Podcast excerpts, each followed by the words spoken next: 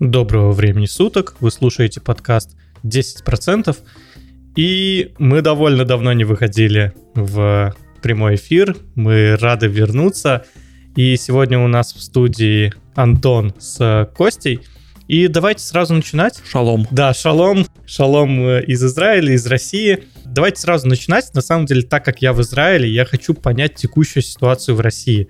Я, опять же, знаю статистику, нас слушают не только из России, но вот, ребят, расскажите, как вам вообще живется сейчас в России, всех тех ситуаций, которые произошли за последнее время. Вообще, да, будь у меня военный билет и не приписное свидетельство, я бы уже говорил не «привет», а «эй, салам», что на казахском означает «здрасте».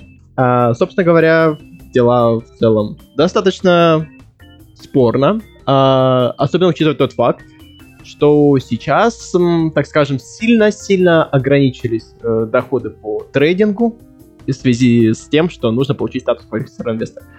У меня была попытка получить статус квала, чтобы получить доступ э, к тем активам, которыми я обычно торговал именно в России и она не, больш... не, а, не обвенчалась успехом, потому что из четырех кварталов я в одном месяце а, не совершил сделку.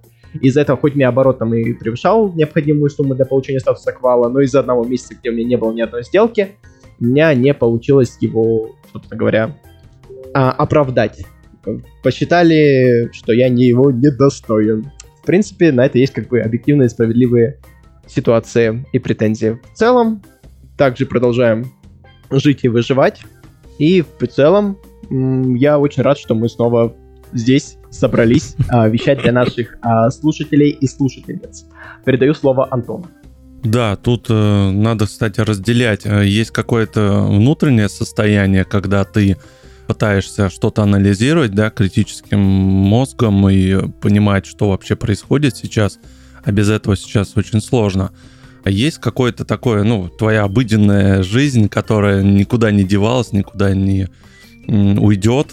И у меня даже тут прикол был, мне позвонила девочка как раз из Тинькофф Инвестиций. Антон Николаевич, да, добрый день. Вы являетесь нашим клиентом. Скажите, пожалуйста, почему вы перестали инвестировать? Я говорю, ну, девушка, вы же сейчас понимаете, какая ситуация у нас в России происходит? Да, понимаю, конечно, но а все-таки почему? Я говорю, ну, я не могу сейчас планировать дальше сегодняшнего вечером, утром. Она такая, ничего не могла мне возразить, хороших вам инвестиций. И повесил трубку.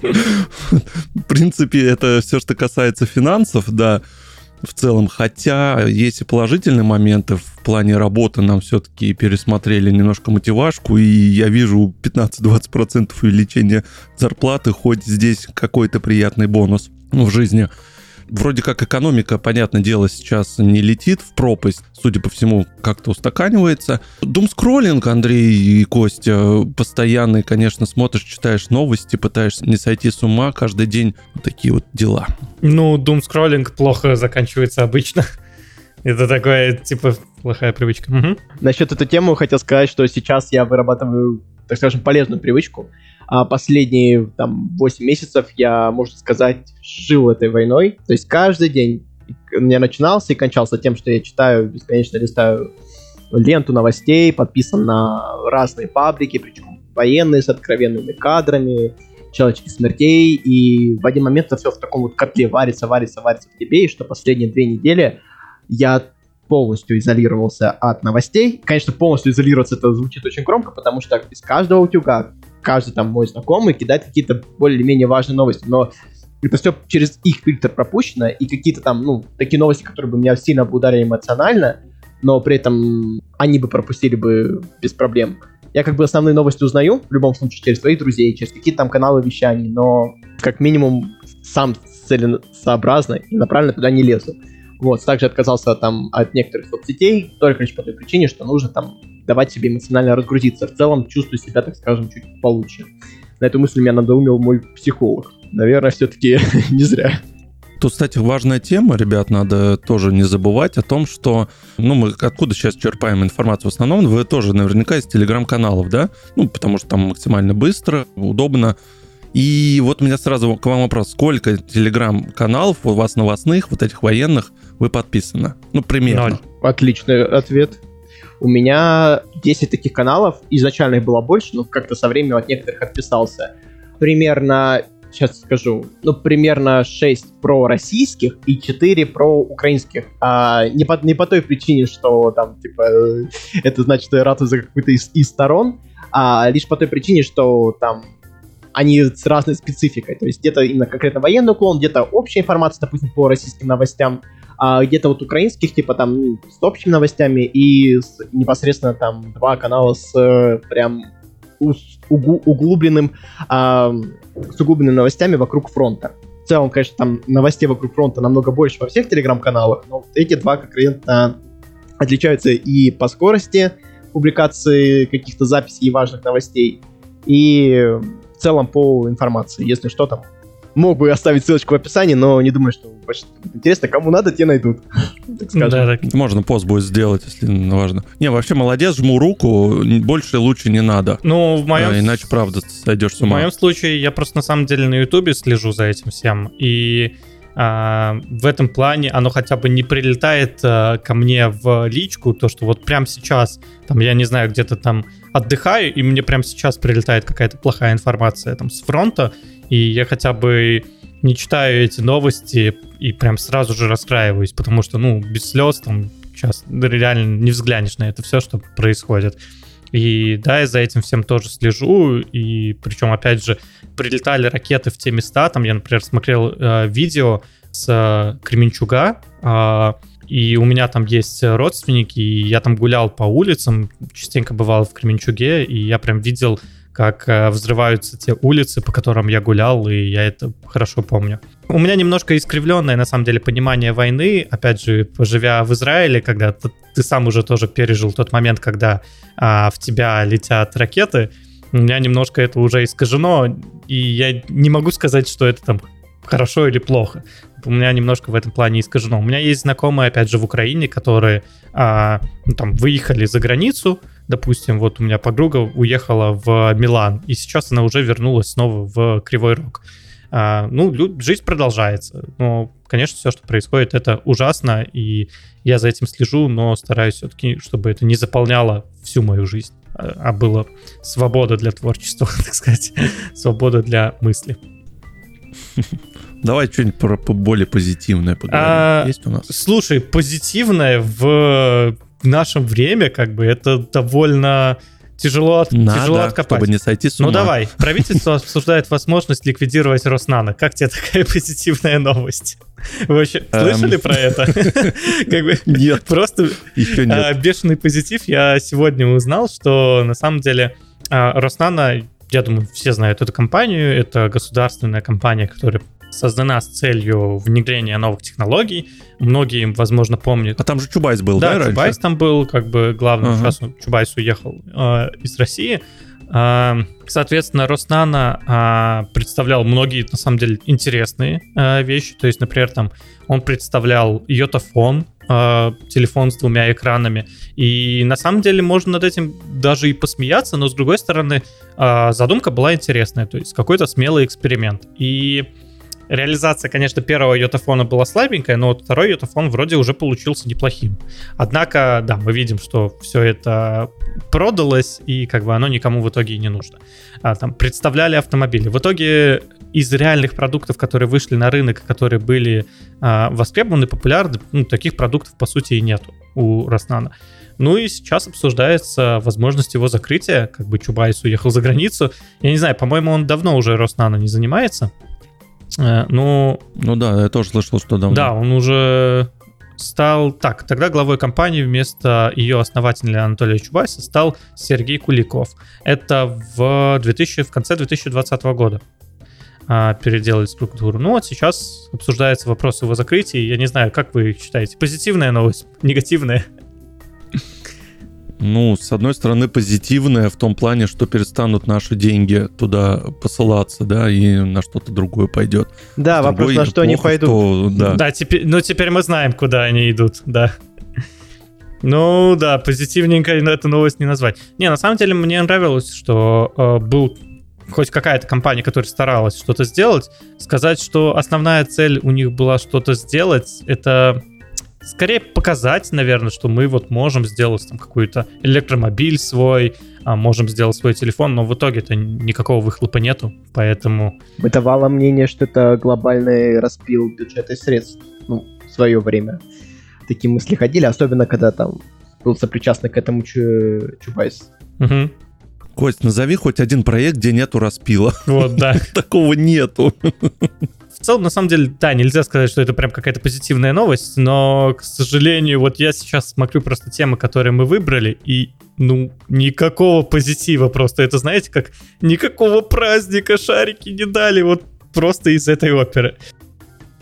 Ну, давай что-нибудь по инвестициям еще Вот там, да, позитив точно будет. Ладно, а, кстати, там один позитив. Если бы мы писались исключительно по положительным новостям, к сожалению, нам бы уже некоторое время как пришлось бы закрыться.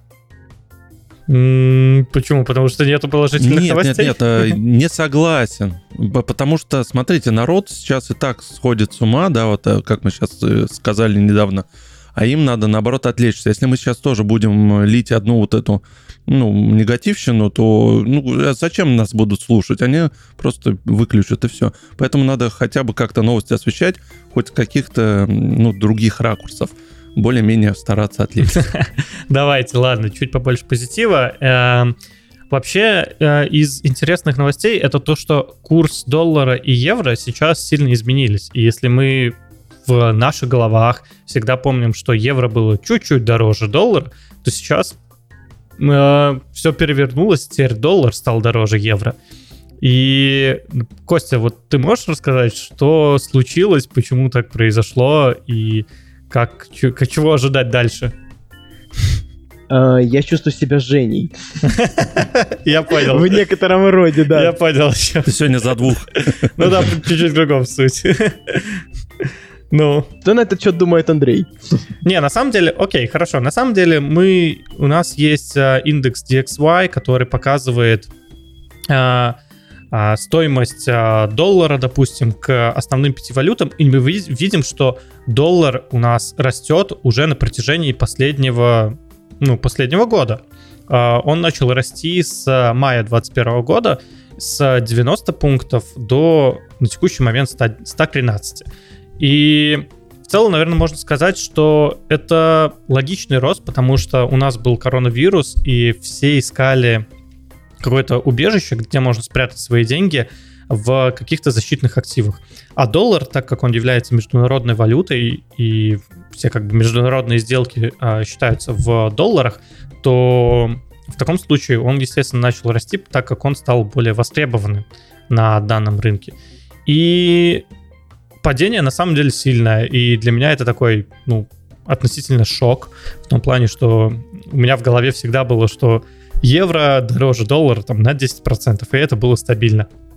Сейчас этот момент поменялся, и, наверное, я могу сказать, что я думаю, что доллар, он еще немножко может укрепиться, может быть, где-то дорасти до 120-117 пунктов, что-нибудь типа такого, а потом где-то в этом боковике и колебаться. А, потому что э, с евро сейчас на самом деле все понятно. А, у них много довольно проблем, то есть сейчас идет война, это тоже, естественно, э, отражается на цене евро. А, плюс э, многие страны Южной Европы... В Европе нет войны, Андрей. А, нет, стоп, я не, я не говорил, что Колыбель есть война Европы. в Европе. А, сейчас идет просто война, я сказал. Но в целом это, она mm. идет... Ну ты просто про евро говоришь, и не все поймут, Окей, okay, что ты имеешь в виду. А, но тем не менее... Почему? Географически это Европа. Географически, Географически это, Европа. это самые ближние страны к месту действия это Европа. Ну, можно сказать, что самое ближнее это Беларусь. Да, но евро не работает там, где идет военное действие. А, все верно. Евро там не работает, однако экономические взаимоотношения с Украиной у Европы тоже были. То есть поставка зерна... Там безвизовый режим. А, да, для украинцев там с 2015 года, по-моему, безвизовый режим.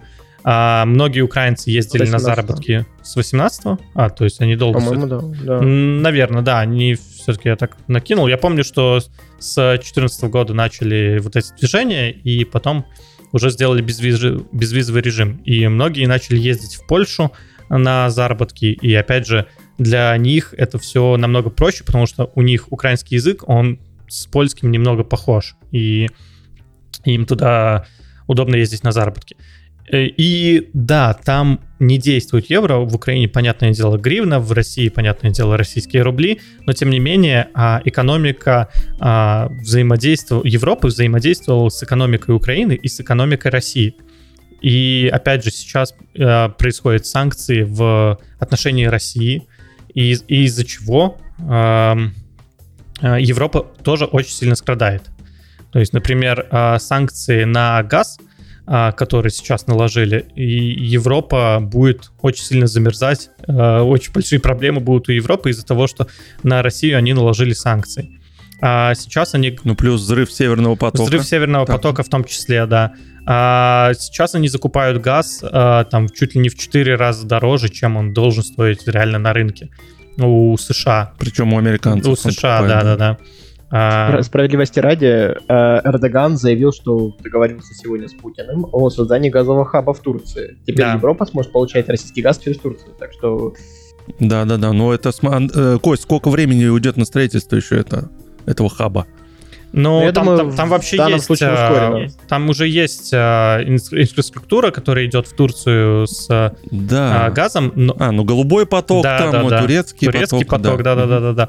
Но тут скорее проблема то, что а, сейчас же э, санкции они не накладывают полный запрет на импорт э, российского газа он накладывает только частично, то есть они все равно смогут покупать, но не в таких объемах, как это было раньше. И, конечно же, это влияет тоже на экономику Европы и в том числе на экономику, ну, на курс евро. Поэтому какая-то такая ситуация. У нас тут есть что добавить? Да, я хочу добавить, что это в том числе у Америки план как раз тоже ослабить Европу в том числе, потому что, как ты сказал ранее, ну, курс евро, он э, угрожал в какой-то степени доллару, и поэтому им все это тоже на руку. Я так считаю. Ну, на самом деле, э, тут хороший вопрос вообще вот строить вот эти козни, что там Америка хочет э, а, как бы всем там зла.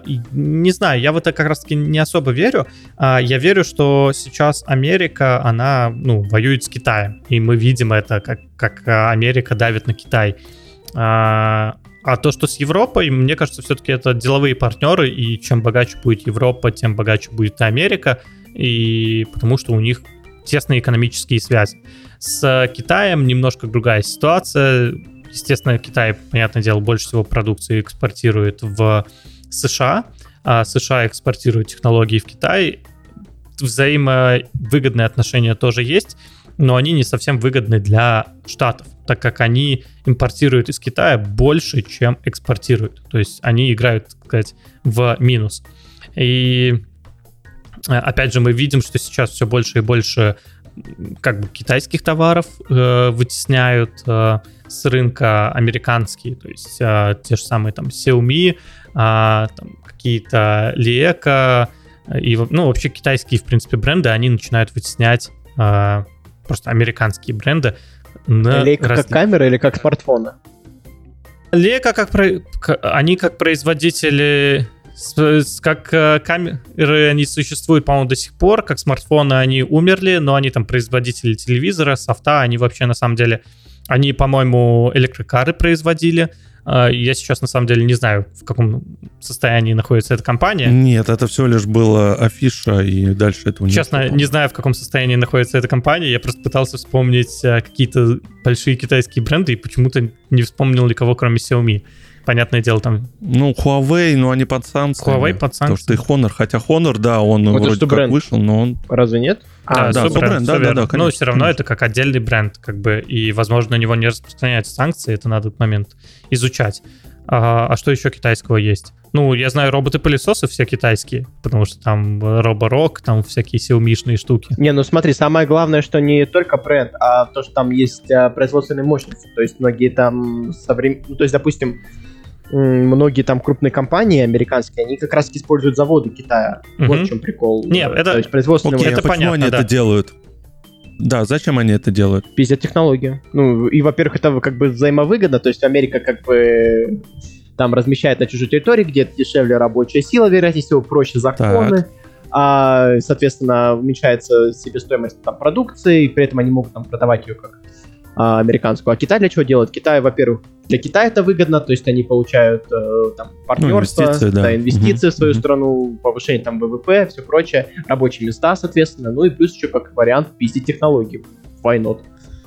собственно говоря. Ну тогда хорошо, а почему тогда вот Америке не нравится, что Китай сейчас активно развивается, растет? Он там, да, вторая, можно сказать, экономика в мире после США. Ну, хотя это уже опять тоже спорный момент. И они не хотят у себя вот эти производственные мощности переносить в себя к США. Не хотят? Считаю, что это, в принципе, для них, во-первых, будет дороже. То есть, типа, в том плане, что производство там на территории США в соответствии там с некоторыми налогами, с а, со, со стандартными там зарплат и всего прочего выйдет, будет выходить дороже, соответственно, придется повышать цены и будет уменьшаться спрос. А второй момент, что почему не нравится Китай, мне кажется, ну, могу, типа, слишком сейчас может прозвучать поватнически, но Китай в один момент стал слишком самостоятельным. То есть Китай наращивает собственное производство, вот, и в один момент они могут стать сильными конкурентами там за некоторые рынки, а, а, а, а в особенности азиатские. Вот, рынки, а, они могут стать более серьезным э, игроком, чем США. То есть, благодаря тому, что вот США в этот момент упустила. Но при этом они как бы, знаешь, как палка о двух концах. То есть, они как бы, надо в заводы к себе переносить, да? А, но в такой момент, типа, в этом случае будет невыгодно ни Америке, ни Китаю. Собственно говоря, нужно им как-то просто договориться, что ли, что вот поделить э, глобальный рынок. Просто, ну, в Китае появляется тенденция на мировое господство. То есть именно тенденция. А Америке это, естественно, ну, не нравится, очевидно давайте э, я тоже вставлю свои 5 копеек. Если мы говорим э, про Китай и США, то есть понятное дело, что в Китае уже налаженная была инфраструктура, то есть в Китае была дешевая рабочая сила, есть заводы. Причем китайцы это такие ребята, которые очень гибкие. То есть если им э, прийти и сказать, э, что типа, ребята, вот у нас э, был э, вот такой чертеж, а сегодня мы меняем э, вы, вы, выкладываем новую версию там айфона, допустим, решили поменять. Эм, была, кстати, вот говоря, история, когда первая версия iPhone выходила, у него был пластиковый экран. Но за две недели до презентации Джобс носил там iPhone в кармане, соответственно, у него экран начал э, ключами царапаться, и он сказал, нет, давайте стекло сделаем. И вот буквально за две недели до презентации э, успели сделать так, чтобы а, в Китае дали разнарядку, что эти айфоны надо собирать по-другому. Теперь мы будем использовать не а, пластиковое стекло, а не пластик, а именно стекло. И вот китайцы, они в этом плане очень быстрые, очень молодцы, они готовы работать там в 10 смен, а, лишь бы чтобы выполнить а, твой заказ. Если мы говорим про Америку, то, конечно, Америка, ну, там, сотрудники не такие гибкие, то есть там профсоюзы, и ты там типа, на час дольше работаешь на заводе, и там уже митинг подняли. Да-да-да, и... кстати, особенно европейцы в этом плане еще более... Ну, вот да. Китай в этом плане очень удобный, конечно же. И опять же, дешевая рабочая сила была, а сейчас эта сила чуть дороже, то есть это примерно такая э, столько Но же также выгодно. Но также все еще выгодно, это намного дешевле, чем это будет стоить в Америке. Но по поводу цифровых э, технологий на самом деле э, сейчас вбухиваются огромные деньги штатами на то, чтобы построить заводы именно в Америке. Сейчас Samsung планирует построить завод в Америке, конкретно в Техасе, по производству чипов. А, и Техас выделит э, субсидии на эту тему. Там на самом деле большие споры, нужно ли выделять субсидии частной компании на то, чтобы она строила завод на территории. А, но, тем не менее, Техас будет выделять субсидии в районе, по-моему, 10 миллиардов а, долларов на постройку данного завода, чтобы его построили именно в а, Техасе, э, в Америке. И это, конечно же, выгодно и частному бизнесу, и это, конечно же, выгодно штату. И то же самое было, например, когда строили завод, эм, когда компания Tesla, когда он говорил, что я хочу а, перенести главный офис, там штаты начали драться между собой, там предлагать более лучшие условия для компании Tesla. В итоге сейчас там переехали в Техас из Калифорнии. И в этом плане, конечно, там каждый штат между собой ругаются, но в целом а, они хотят развивать технологии, и так же, как вот Россия делала карту мир э, со словами «мы хотим э, суверенитет, технический суверенитет иметь, чтобы там, нас не могли отключить». Вот то же самое и Америка хочет, как и любая страна, чтобы она была независимая, чтобы она могла делать все самостоятельно. И вот поэтому сейчас строятся все-таки заводы, и, но продолжается использоваться китайская инфраструктура. Это, этот процесс уже налажен. Зачем сейчас просто обрывать все эти канаты? А, но постепенно будут субсидироваться моменты, чтобы производство делали в а, Америке и после этого уже продавали на весь мир. Ну, кстати, да, тут еще хотел добавить, просто ранее ни мной, ни вами не было сказано о том, что еще одна из причин размещения заводов а, на территории Китая, и не только Китая, еще и Индии, а, там крупных компаний, это в первую очередь еще и поддержка контрендов, то есть а, там, ну вот условный отказ а, от блока питания, это типа как борьба, э, ну, все дела ратуем за экологию, и действительно там экология в какой-нибудь условной вот Америке, да, она намного лучше будет, чем в Индии, где есть э, там, добыча кобальта и лития, которые используются для вот, литиево-ионных аккумуляторов. Соответственно, где в целом это очень грязный и вредный процесс, сам по себе и для почвы, и для окружающих мест, но вот как раз экология тоже является одним из самых м- решающих, ну, одним не самым, ладно, решающим, но одним из самых решающих факторов э, в современном в современных реалиях макроэкономики. Ну, на самом деле, да, с экологией сейчас большие проблемы. Ну да, а Штаты наоборот, они сейчас, чтобы посмотреть, да, там презентацию вот этих всех Apple, там Google, да, они же стараются наоборот за экологию топить, ну, да, даже да, Европа да. тоже за экологические там энергоносители в том числе. Нет, это несомненно глобальное лицемерие, что в этот момент, когда там все ратуют за улучшение там условий труда, а, ратуют за улучшение там экологии, но при этом, типа, там, от, вот, от, и при этом, знаешь, там, типа, вот такие шаги делать, как отказ там от блока питания, но при этом, когда есть заводы, где там буквально люди задыхаются в смоге, вот, э, там есть какие-то репортажи насчет э, Индии э, и экологии там, когда там такие вот смоги стоят ядовитые, как раз за, за счет вот этих заводов.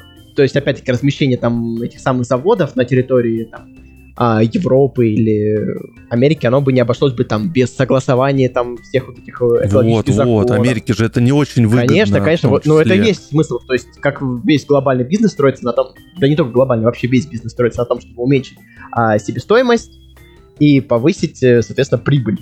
То есть а, получается, что производство на территории Китая и Индии было и остается одним из самых дешевых возможностей реализации своего бизнеса. Если бы там реализовывали бы условные айфоны на территории исключительно Америки, не только технологии там, да, и концепты, а вот именно прям производство, то тогда бы они в цене были намного бы выше. То есть, э, там, условно, не тысячу, там, 800, 1000, 1300 или 1400 баксов на старте, а намного выше, потому что бы себестоимость была, нам увеличилась за счет того, что там нужно содержать рабочих, нужно там содержать а, все требования от экологии, платить больше налогов и все прочее. Соответственно, это вот один из решающих факторов. Поэтому в целом, но когда Китай становится самостоятельной единицей, пытается там как-то встать на ноги, Америке нужно вовремя его сбить. То есть, ну, это, в принципе, логично, так работает бизнес. Устранить конкурента еще до того, как он стал конкурентом. Костя, ну по-твоему, какие шаги нужно сейчас Америке? Вот, ну, вот эта война, она уже идет не первый год торговая, я имею в виду, с Китаем, да? А какие пути вот сейчас у Америки есть, чтобы вот как раз э, немножечко сбавить пыл, сказать для китайцев? Мне на ум приходит ужасная идея, вот прям почему-то мне вспомнилась опиумная война, когда китайцев подсаживали на опиум, вот, вот, и что, что, чтобы их ослабить э, и дух, и культуру, и вообще в целом могущество и армии и так далее. Но не-не-не, нет, конечно, в современных реалиях такого быть не может. Нужно, как и, в принципе, другие, сделать частью своей периферии, вот в первую очередь, так скажем, подсадить на гегемонию доллара, постараться их там, вот как Зимбабве в свое время лишили зимбабвийского доллара, вот постараться, ну, конечно, будет намного сложнее. В первую очередь не потерять Тайвань, потому что Тайвань все-таки зона, Кита... э, зона бы влияние, то есть территориально, окей, там она... Ну, там сейчас эскалация как раз насчет ну, Тайваня. Ну, конечно, конечно, конечно. Прослеживается, да. Согласен, вот. Э, там сейчас, можно сказать, одна из таких самых горячих и опасных точек мира, потому что война Китая и Америки это ровно не то, что нужно миру. То есть вообще любая война не нужна миру, но это будет просто полный пиздец. Вот, и прошу, э, история за мой французский. А, Америке в первую очередь не нужно терять зону влияния в Тайване а, и экономически ос- ослаблять э, Китай. То есть посмотреть, где есть там, так скажем, болезненные точки, то есть там прикрыть, может какой-то конкретный решающий производство завод, чтобы там стало какое-то вот какая- какая-то сфера части бизнеса в Китае. Хотя, конечно, это очень сложно, потому что Китай в целом он более автономный, чем Америка, как это сейчас, ну, на мой субъективный взгляд. Вот. И подсаживать на гегемонию доллара, в принципе, как и весь другой остальной мир. То есть делать его частью своей периферии. Это Это ж не так просто сказать, типа, подсаживать. Конечно, конечно. Просто сказать, а сделать это уже отдельный Ну, конечно, квест. конечно, это, это очень сложно, особенно Китай, я думаю, что Китай все-таки нацелен о, на какую-то самостоятельность. В принципе, когда-то Советский Союз был нац- нацелен на самостоятельность, но там развалилась страна за жвачки магнитофонов. Это так, типа, образа. Не, ну просто, ребят, вспомните, да, вот помните, когда Китай у нас э, звучит, а, ки- китайский товар, ну это Да, считалось всякая, да. было. А, а- а как сейчас, да, китайский, это насколько вырос э, качество, выросло, ну, вообще, ну, в- по- во всем выросло, и Китай это уже не звучит как что-то зазорное. Мгм. Ну, Вот так а, есть лежит, лидеры который- в Китае. В- То есть э, реально есть какие-то сектора. Мировые да, лидеры мировые даже, лидеры, да. которые, вот именно, если iPhone считается там условно качеством, то так то же самое сейчас есть э, разные компании, которые считаются там качеством, опять же, там э, Роборок, там, если про роботы-пылесосы, это как бы лидер в роботах-пылесосах. А, я сейчас чекну DJI, это американская, по-моему, компания. Да, А, да, да. Есть, во-первых, самостоятельные бренды Китая, а во-вторых, тот факт, что iPhone собирается в Китае, как бы, и а, аккумуляторы к нему собираются в Индии, типа, ну это немножко другое. То есть, как- то есть он собирается там, условно, китайскими детскими маленькими рычоками в подвалах, ну, я образ. Вот, понятное дело, что там на заводе цивильно. Но и при этом, типа, как бы, собственно говоря, если у нас полностью не в качестве, да, это может технологии, разработки, это непосредственно из Америки и все остальные решения, но са- само вот производство, само вот, типа, приложение каких-то ресурсов, именно человеческих, это вот именно из Китая. И возникает э, справедливый типа, вопрос. То есть, э, конечно, несомненно, это уже да- далеко не тот Китай, когда там типа, было раньше. Эти э, там дешманские копии PSP, то, что вот я вот лично на своем примере застал вот, из Китая. И этот, конечно, несомненно, Китай уже прям сильно вырос. Ну, я чекнул DJI, например, тоже это китайская компания, хотя они сейчас лидеры в производстве дронов. Ну, вот именно по потребительским товарам. Конечно же, там много еще Китай Мгм. делает именно не для конечного пользователя, а именно таких а, товаров, которые а, потом используются в других товарах, там, условно, там, аккумуляторы, а, там, какие-то экраны, камеры, Мгм. все это тоже собирается и производится там во многом в Китае. Ну, я знаю, опять же, что в Южной Корее там э, Samsung и LG там это производят, в Японии тоже. знаешь, справедливости ради, иногда я смотрю там на достижения какие-то именно ну, в плане смартфонов а, от э, там китайцев, то есть условно концерна BBK, вот с, с этими китайскими телефонами, там когда ультра быстрая зарядка, когда она там заряжает телефон за 20 минут от 0 до 100%, там типа вот эти вот все гибкие телефоны, там, а есть раздвижные вот телефоны Oppo, когда они так типа не просто Мгм. вот раскладные, да, а вот раздвижные. Типа, Погладил, когда Find его- X, да. по-моему. Да, да, да. Я, я когда это увидел, у меня до сих пор типа мурашки. Я такой, я не верю, что это вот реально. Когда ты смотришь на это все, типа, как бы возни- возникает такое вот желание прям знатно охуеть от того, куда мы там дошли условно. Там, телефоны, типа, с, где вообще 180% его площади это экран. Вот 180%. Не помню, как там. Xiaomi Mi Alpha или что, что, что-то, ну, из, из этого рода. Вот, и прям очень удивительно то, что они какие-то технологии пытаются там пробить в массы. Причем такие достаточно Ну, получается, интересные. значит, что Китай меньше теперь зависит от США, чем Конечно. США от Китая. Да, и они пытаются вернуть эту... э, изменить ситуацию. Мгм. То есть я, я не сторонник тут чего-то, ли- чего-либо вообще господства в мире. То есть ни США, ни Китай, но если так рассуждать там, конечно, несомненно, Ну, я Китай- понял, что ты против гегемонии вообще. Да, я вообще как бы такой... Ладно, не буду говорить, что под взглядом, но... Да, типа я вообще против гегемонии какой-либо из сторон этого конфликта э, экономического, но, то есть, там, условно, Китай, в принципе, мне кажется, долгое время делал все правильно, Америка очень сильно... Америка очень сильно сдала позиции и упустила этот момент, когда Китай прям... Но она не, то, что, она не то, что упустила, она пыталась применить такую же стратегию, как применила это с э, Японией. Если вы вспомните, то Япония э, после Второй мировой была там развивающейся страной. А, но из-за Да. того, что там э, предла- эм, им э, США предложили подписать там специальный ой, извиняюсь, а, специальный договор, который предусматривал там какие-то ограничения. Есть я сейчас не помню все а, положения данного договора, но, в общем, они с США подписали договор, и после этого Япония, ну, только в упадке. И до сих пор сейчас она в упадке, и сейчас там а, курс юаня упал до курса 90-го года. И они то же самое пытались провернуть с Китаем, но с Японией это получилось, с Китаем не получилось, и поэтому они просто начали добавлять какие-то а, налоги дополнительные на товары из Китая, и чтобы меньше торговали, меньше покупали, и пытаются уже какими-то другими способами, но это не особо срабатывает. Но, тем не менее, они все-таки не профукали. Ну как, они попытались что-то сделать, у них не получилось. А, на самом деле, я хотел на другое обратить внимание. Вот а, вы не замечаете, как вот а, страны между собой конкурируют за какое-то влияние, и это очень похоже, как конкурируют какие-то компании, когда а, в отрасли в начале очень много компаний, допустим, если мы берем IT-компании, то а, в нулевые было очень много разных IT-компаний. Но сейчас эти разные IT-компании между собой посоединялись, и сейчас мы имеем там условно а, несколько гигантов. Это Apple, Google, Microsoft, там, Facebook, э, Nvidia. Вот буквально там несколько гигантов, которые такие относительно монополии. Ну, как сказать, Андрей, одна большая компания сожрала более мелкую и взяла все их технологии. так все происходит. Ну так э, да, но смотрите, то же самое, можно сказать, и между странами происходит, когда а, какие-то страны между собой заключают там разные договора а, и для себя большую выгоду из этого извлекают. И остается вот всего лишь несколько таких а, монополистов.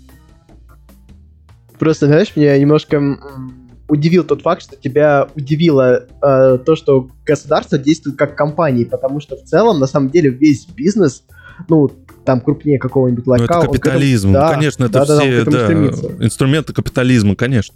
Ну, я не скажу, вот, что э, удивило, просто я такой только сейчас заметил вот прям такую параллель, что именно про монополии и гегемонии.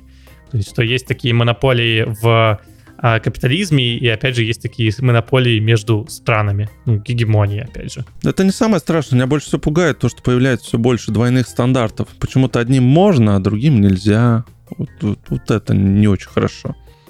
На самом деле это, в принципе, во все стороны там работает. Типа, я не знаю, вот об одном и том же ли мы подумали, вот, но у меня там есть несколько Ну, я думаю, примеров. что да, мы об одном и том же подумали, если мы говорим про капитализм и бизнес, я имею в виду.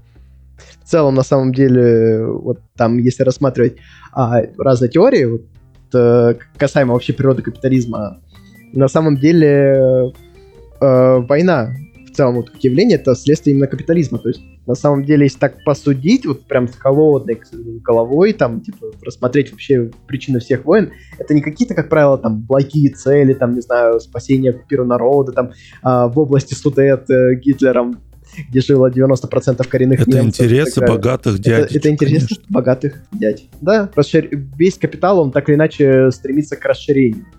Ну вот, если, конечно, это не капитал, скопленный на обедах в школьной столовой, то в целом, да, любой такой серьезный капитал, работающий, вот, он э, стремится к расширению. Ну, я надеюсь, что у тебя сейчас э, денег больше, чем ты когда получал там в столовой. Все-таки ты расширил свой капитал, чем это было там условно 10-20 э, лет назад, когда там учился в школе. А, Кость, что? Окей. А, я просто, да, Неважно. А, Кость, расскажи о постановке ЦБ, о покупке акций. Ты уже начинал про это говорить, что ты пытался сдать на квалифицированного инвестора. Расскажи вообще, что а, случилось, что произошло, вот как сейчас обстоят дела с покупкой акций. Да, вообще в целом, э, ну, начнем, наверное, издалека вообще, чтобы понимать, откуда ноги растут. Э, с того момента, как началась война, ЦБ не, только не только там э, условно санкции наложил Евроклир на РНРД, а они разрастались по обе стороны. ЦБ решил взять свою инициативу в свои руки, и в целом, на самом деле, сейчас свободного рынка э, акций, особенно после 1 октября, после последнего, ну, крайнего восстановления ЦБ, он крайне стал несвободным, и в целом, на самом деле, у меня появились опасения не только там за, ну, там, свое будущее в развитии там, трейдинга, но и там за развитие нашего подкаста, потому что думаю, что большинство наших э, слушателей не смогут стать э, квалифицированными инвесторами, если долго там тянуть кота за известные места. А, в общем говоря, с 1 октября ЦБ ввел такое постановление, что а, теперь ограничены возможности неквалифицированных инвесторов. А ограничено никаким образом. Иностранные акции, акции иностранных комитетов покупать более нельзя через а, непосредственно на, напрямую через э, обычные там инструменты с правом владения. То есть, допустим, условно через фонды пока что, пока. А можно покупать, но там тоже такой небольшая около инсайдерская информация, там, а, так как типа работаю в, не, в некотором этом юридическом русле, особенно там вот после повышения, а, могу сказать, что рассматриваются варианты ограничения даже БПИФов, то есть не только там ETF, да, а БПИФов, то есть которые торгуют там э, иностранными активами, потому что они дают право на получение э, частей и владения иностранными активами. Все это сделается, а, как бы вы могли бы иначе подумать, для а, сохранения и спасения денежных средств инвесторов. А, нас, а, если у вас после 1 октября а, что-что? Хотелось бы воскликнуть «Аллилуйя». Благие Аллилуйя. намерения. Да, да. Спасибо, спасибо. Мне стало безопаснее и спокойнее а, жить. Но хочу вас э, как бы этот... Э, хочу небольшую позитивную новость ввести. Если у вас там, ну, в любом случае, если вы еще заходили в приложение, а, вы видели, что у вас все-таки есть еще возможность пока продать э, там а, свои акции. Но, скажем так, постановление брокером на ограничение продажи акций, которые были куплены, но еще не проданы, оно как бы рассматривается такой вариант. Это тоже типа, немного инсайдерская информация, но лучше я на всякий случай внесу. Это только рассмотрение пока что. То есть там, если вы условно думаете, ну ладно, там временно докупать не буду, буду хранить их у себя, эти акции, там через некоторое время, когда все закончится, стихнет, я их продам я бы рекомендовал все-таки вывести в кэш. Э, не, индивидуальная инвестиционная рекомендация, но в целом я бы рассмотрел бы такой вариант. А, все вообще весь этот рост начался с 30 мая, когда было частично ограничено. Господи, как же я обожаю это слово, особенно после современных реакций. Что у нас частично? Частично было ограничены акции, которые находились а, именно в НРД. То есть у нас вообще существует несколько возможных а, вариантов хранения ценных бумаг, если вы там не торгуете какими-то ультраспецифическими инструментами, типа там венчуров или а, какими-нибудь ультра редкими евробондами с не, с полученных там путем внебиржевой торговли, то у вас, как правило, акции хранятся либо э, в Best Effort банке, либо в э, НРД. И тут, в принципе, на самом деле, все зависит от того, а у кого вы их купили. Ну как, через приложение. У брокера? Нет, не у брокера. У человека, у которого там хранились бумаги. Где они хранились? Это уже такой иной вариант. У меня часть бумаг, вот у меня условно было, прошу прощения, а, у меня было 14 бумаг NVIDIA в тот момент, как раз перед санкциями. О, о, санкциями со стороны ЦБ, ограничениями. А, это было дело в пятницу, у меня было 14 а, бумаг в открытой позиции, и там понедельник у меня открывается так, что 12 акций у меня свободны, а две акции отдельно висят замочком. И получается, что именно вот эти две акции хранились в НРД. Я заказал вообще на выходных э, выписку депо. Это такой документ, иногда полезно в него заглядывать. А, он показал действительно, что у меня там находилось как раз-таки две акции. Я уже заранее знал, что у меня там будет э, за дела в портфеле, с чем я проснусь в понедельник. А тогда, конечно, у людей была жуткая паника. Вообще 14% всех акций на тот момент иностранных эмитентов были ограничены. А, и опять-таки, вот э, там работая в брокерской компании, а, я, я, я, я заметил вот что тенденция того, сколько у вас бумаг, то есть это означает, что вот если у вас там а, бумаг на миллион а, каких-то конкретных, то из них 140 тысяч будет обязательно заблокировано. Нет, тут все завис зависело от того, эм, когда и как были куплены бумаги у вас. Э, вот у меня был кейс, когда клиент, у него получилось так, что почти 90%, почти, бумаг попала под э, как раз таки блокировку. А были клиенты, у которых были позиции намного больше, и ни одной бумаги не попало. Вот просто ни одной. И, соответственно, тут как бы все зависело именно от того, какими конкретно бумагами вы владели, каким способом получить. Кстати, они там до сих пор заблокированы.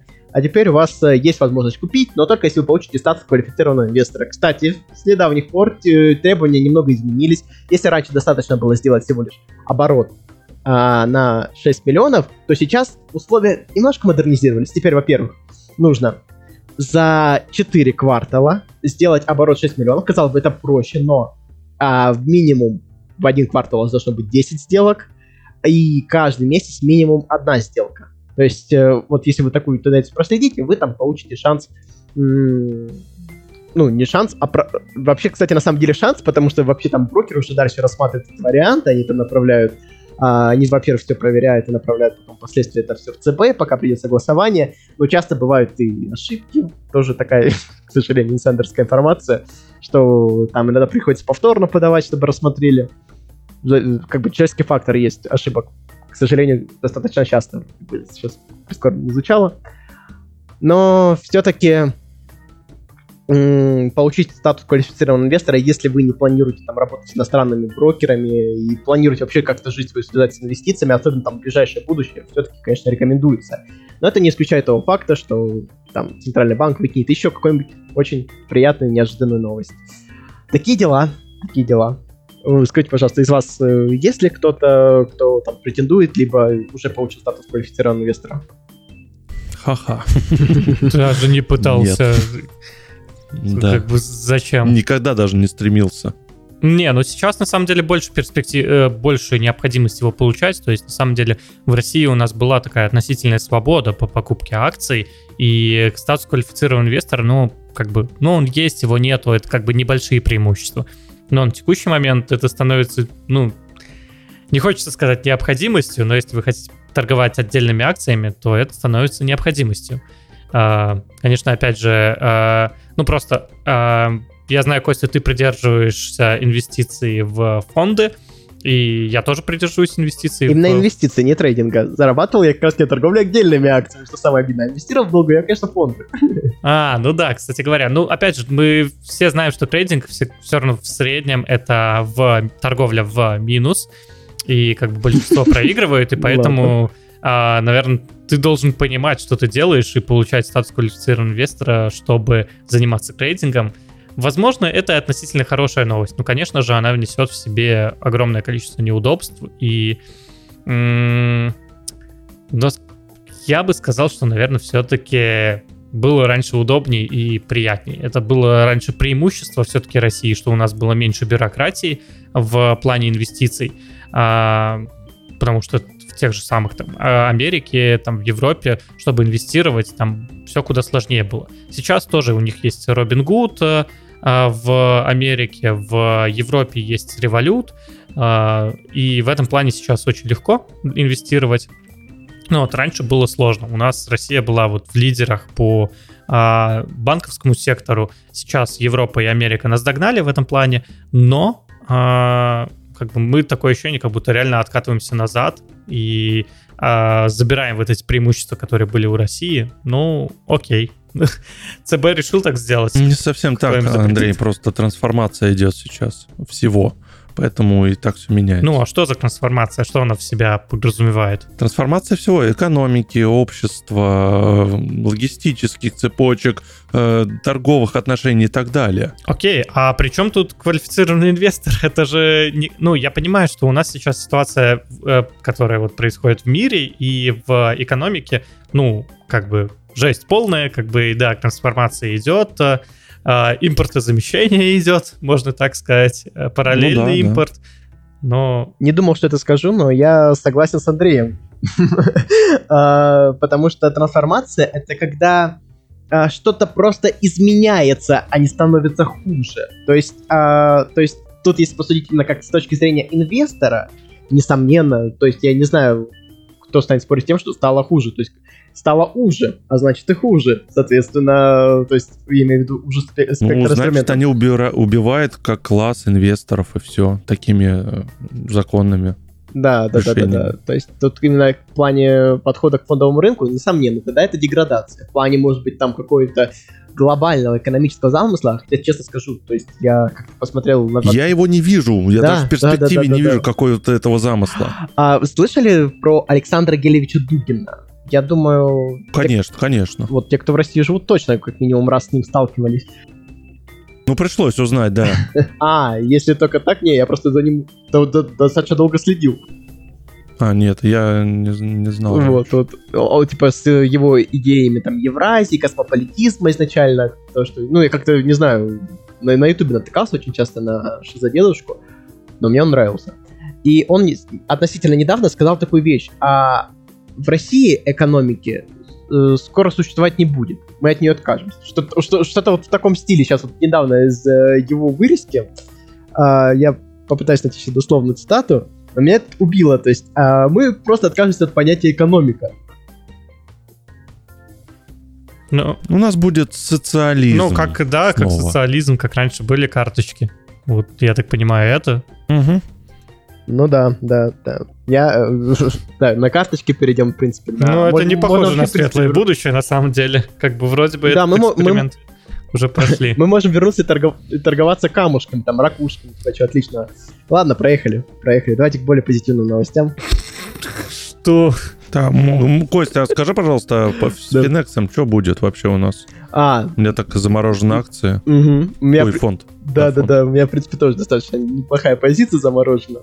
А, в общем-то говоря, э, с Finex сейчас идет такой момент, что брокеры, э, а очень многие, рассматривают вариант торг- э, торгов через, э, чер- через вне биржу. И если сейчас как бы ищут юридическую лазейку, если так можно сказать, а если наложили мост на НРД, то почему бы нам не создать временно другой мост, не напрямую как бы с а, Евроклиром, а напрямую с Finex? Для этого Finex там нужно стать самостоятельной а, единицей, вот, с, с, может быть, с узконаправленным спецификой, э, как бы иметь юридически брокерскую организацию. И тогда через этот мост торговать непосредственно, может, с каким-то конкретным брокером. Возможно, через московскую биржу. Но если там к московской бирже или тем более к НРД подключат, это будет моментальный блок снова.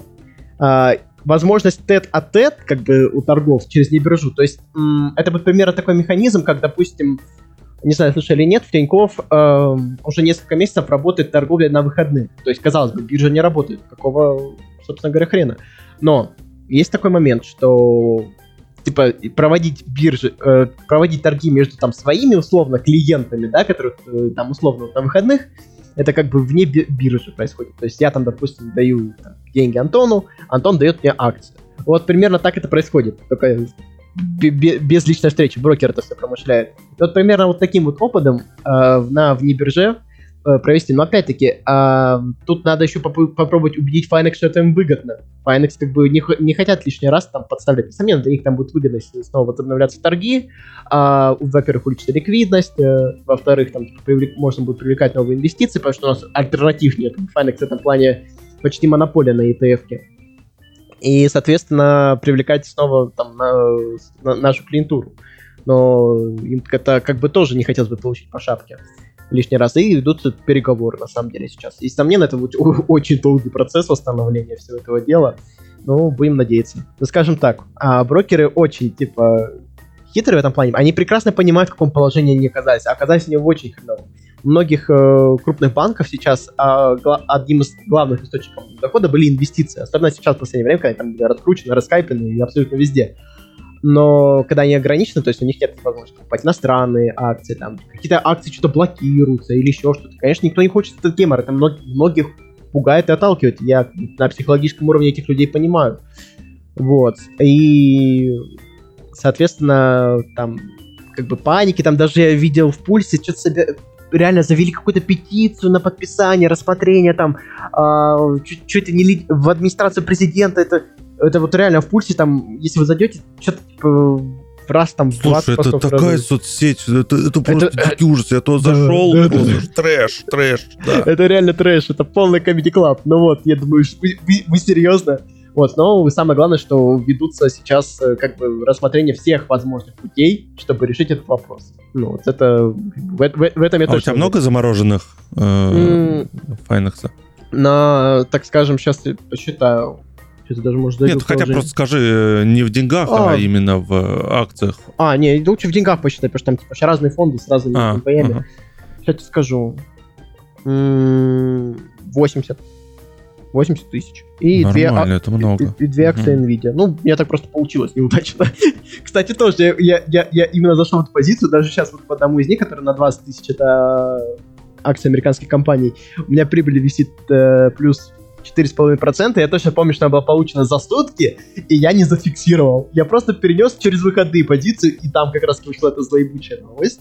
И я попал, да, как раз в этот момент на этот блок, типа, вот по одной из этих позиций. То есть я был абсолютно уверен, что именно она выстрелит, а остальные позиции, они как бы подольше были. Это я помню, я... Не, я последовал твоему примеру, вывел все в кэш, э, сразу же там где-то в Ну. марте. Вот, но у меня вот осталось единственный фонд Finex USA э, акции как раз. У меня одна Ну. штучка буквально, и все. Вот эти замороженные деньги, я не могу ничего Ну, сделать с ты, ними. ты прям, тебе прям повезло, повезло. Прям. Реально. Ну гор- да. гор- Ну я просто чувствовал, что будет жопа с инвестициями, лучше избавляться. Не, кстати, я там некоторое время удачно получалось зарабатывать, но вот, типа, у меня как бы 80 тысяч тут заблокировано, и две акции Nvidia сейчас на суммарно 239 долларов. Да. Вот, собственно говоря, так скажем, не сказал бы, что потери пока что, но, так скажем, неприятный мо- мо- момент. Что есть, что есть. Ну да. Да, да, конечно, неприятно, когда там ограничивают. э. Но зато, зато, как бы, есть Ага. положительный момент, если так посмотреть. Нас мотивируют быть долгосрочным местом. Ну, большинство бы, оно бы уже продало бы, там, что-то бы еще, а тут, типа, сомненный шанс там. Покупайте государственные облигации, вот нас к чему сейчас призывают. Ну, как Самое надежное. Я, я сейчас Я зашел, бы кстати, в Тиньков и там э, по Да. поводу зашел в пару рубль-доллар, купить там доллар, продать доллар, Мгм. и там пишут, что инвестиции в доллар это ненадежный инструмент.